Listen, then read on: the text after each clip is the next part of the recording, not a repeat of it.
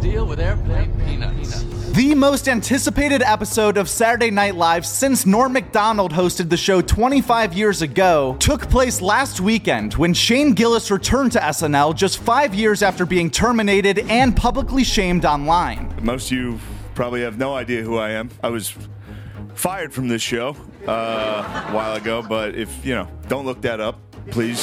If you don't know who I please don't Google that. It's fine. Don't even worry about it. Even with the insane amount of hype surrounding Shane's appearance heading into his big night, the aftermath of last week's episode may loom even larger. From some articles claiming he bombed, to others saying the show's been restored to its former glory, everyone and their brother has an opinion on Shane Gillis and his opening monologue right now. But this is the truth about the Shane Gillis Saturday Night Live episode and how it's already paying off in a big way for Shane. Look, I don't have any material that can be on TV, all right? I'm trying my best. Also, this place is extremely well lit. I can see everyone not enjoying it. this is, uh, you know, just the most nervous I've ever been. Don't clap now, shut up. like he mentioned on stage, it was clear Shane was nervous at the beginning of his monologue for obvious reasons. Yet his 8 minute opening set still included a lot of funny moments, including some jokes about his dad Phil and some lines making fun of himself for getting fired. Shane also told a few jokes that are featured on his most recent special, which confused some of his fans online. But it makes sense that he'd want to show an all new audience that he's not typically exposed to some of his best jokes. I had a conversation with Louis. Did I tell you this? Mm-hmm. Louis called me about it and he was like, just do your best jokes. Most of the people watching this have never seen you do stand up. Yeah. Just do your best jokes. And I was like, didn't you do new for your monologues? And he was like, Shane, I'm so much better at stand up than you. I was like, God damn. He's like, yeah, I guess you are Louis C.K., motherfucker. There were a lot of expectations placed on Shane to roast SNL or double down with an Asian joke right off the bat, which in hindsight probably added to the pressure and made those jokes less attractive since there'd be no element of surprise. Instead of throwing SNL under the bus, Shane went with self deprecating jokes about getting fired from the show and how this was not his audience. But despite choosing to take the high road, there's still thousands of articles being written about Shane's monologue to the point that you could basically find an entire write up presenting whatever opinion you're looking looking for. Dude, it's really funny depending on the publication. It's either Shane Gillis makes yeah. triumphant return to SNL or Shane Gillis bombs and offends yeah, everyone. Yeah. I didn't even see offend. It was just like that's what when I watched it, I was like, what the f- are they possibly talking about? I, I, was like, I was like, shit, was it a rough monologue? And then it was not a rough monologue. No. And it's just like it's just weird. It was fun. Yeah, it looked fun. fun. It looked like was, a lot of fun. It was funny though because I like I had my phone off like all week because I you know I was dying yeah, the sure. stress. And then uh, in the car from SNL to the after party, I was like, let's see what uh, see what everyone's saying. It was like Shane Gillis bombs. Like I was like, what the fuck? I got done. I was like, damn, I I did great. Yeah. worst.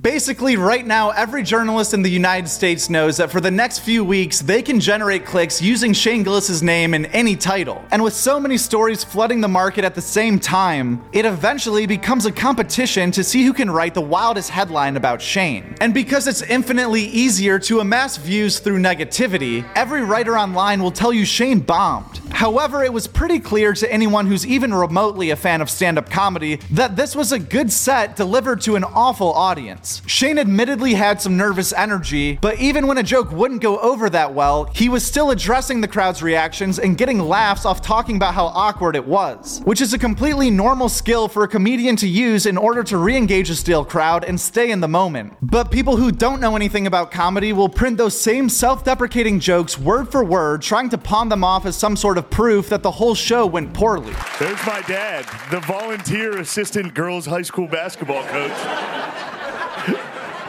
I thought it was funny. All right. You don't think that's funny to bring my dad here to make fun of him for being a girls' high school basketball coach? All right. I thought it was great. Never mind. There was a tremendous amount of pressure on the sketches for this episode, not only because of the insane success Shane has had producing his own stuff online with Gilly and Keeves, but also because this was his chance to show SNL and America what they could have had every single week. Right before the show started, John McKeever tweeted, Before you give me credit for any of the great sketches on tonight's show, please know I didn't write a single word. All bangers. The work that goes into this thing is wild. Most of the sketches on Saturday's episode contains some hilarious premises, like Catholic Mass in Jamaica, Forrest Gump's high school reunion, and sex robots that aren't out of your league. All really great premises with solid jokes throughout, but most of the time, their endings just wrapped up kind of abruptly. Whose chick was that? Uh, Sarah. Sherman. Yeah. Yeah, oh, yeah, yeah. yeah. She's Oh, also the Ugliana. What was it called? Yes. No. Oh, I mean that's the name of the thing. But I guess I said this on Bonfire today. I find her attractive. She's hot. I think something. She's cute. Shane she's says lesbian. no. She's a lesbian. Shane says no. Guys, can you do me a favor? Uh, no, no, no. Joke It's- World, can you please clip him saying No, that no, no. Ugliana is actually ugly, please? No, it's, Joke World. She's very yeah, hilarious, She's too. clearly very pretty. The best sketch featuring Shane by far was Cut for Time, of course, which SNL is famous for at this point and must be doing on purpose because they know more people watch the clips the next day on YouTube than live on TV. Liberty Mutual lets you customize and save, so you only pay for what you need. Whoa, really? Oh! What the f, Limu? No matter what you think of the monologue or episode as a whole, Shane Gillis got the last laugh in the end. As just two days after his SNL appearance, Netflix announced that Shane's new self produced sitcom, Tires, will be premiering on their network May 23rd. The pilot to Tires came out on YouTube years ago and has been a hidden gem amongst comedy fans online ever since. The coolest part about Tires is that the project was completely self funded by Shane and features a lot of his best friends in comedy, from Philly guys like Chris O'Connor and Tommy Pope to New York pals like Stavi and Schulz, and of course with the help of John McKeever. You can't talk cum here anymore? No more talking cum. What is this, fucking Russia? When you walked over here, I was telling him about last night's cums. Me and this girl both, she was on top. No, no, no, And no, no. hold on, See, this hold is- no, you can't do that. Seminar, I call seminar, I pulled out and she still cum.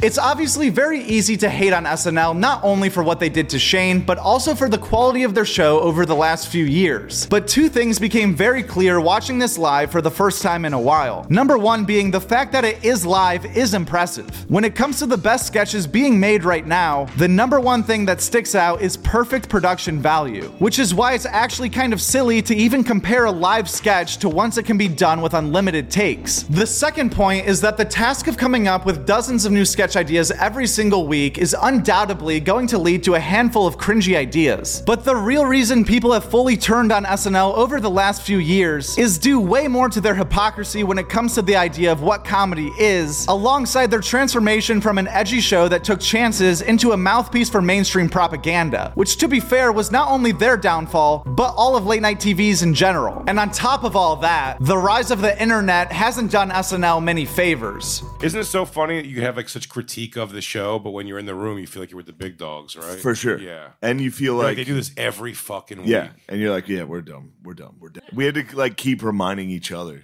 Like Was every there- time we were in the green room, I'd be like, John, you're the funniest dude on earth. Don't take any guff. and, then, and then we'd go out there and I'd be like, take off, take off. Regardless of what people want to write about Shane's SNL appearance, either way, it's almost a guarantee that he'll be back at some point in his career. This first appearance was like a cold splash of water directly to the face of anyone tuning in expecting to see a typical episode of SNL. But NBC can clearly see the tide starting to turn and how hungry people are for real comedy again after spending the last few years with comedians getting trashed online for simply doing their jobs. I think you're going to host SNL. Oh, geez, you scared me. Like you're not gonna like this, and then you pull that out of your I ass. know, but I'm looking like he has a million followers. You have a million followers. Two at the Beacon. You're a New York staple. You're at the top of the comedy game. Nah, this is different. This is going to happen. This is a story. Is this though. crazy? No, I think you're Chuck? crazy. Guest spots from last week. The Joe Rogan Experience had on Kid Rock and Tom Green. Two Bears, One Cave was Bert and Tom, Tom and Bert. Kill Tony this week had on Kim Congdon, Jeff Dye, and Louis J. Gomez. Kim was also on the Legion of Skanks. Rory Scovel and William Moore visited your mom's house. The Shaman was on Danny Brown Show. We Might Be Drunk had on Fahim Anwar and Sam Tallent. Matt and Shane's Secret Podcast had Lemaire Lee and Sean Gardini on the program. Taste Buds battled Biscuits and Gravy versus Garlic Bread. Adam Ray took a wild ride with Steve-O. Flagrant had on Brian Johnson. And Joe List was on the way back. And then I was ready to play baseball. That was my plan. And I was such a bad student, I became ineligible. I failed out of, out of off the track team. You did? Yeah, I got two Fs because I was just a idiot. In what classes? One was a math, whatever geometry, and the other one, this is embarrassing, was intro to computers.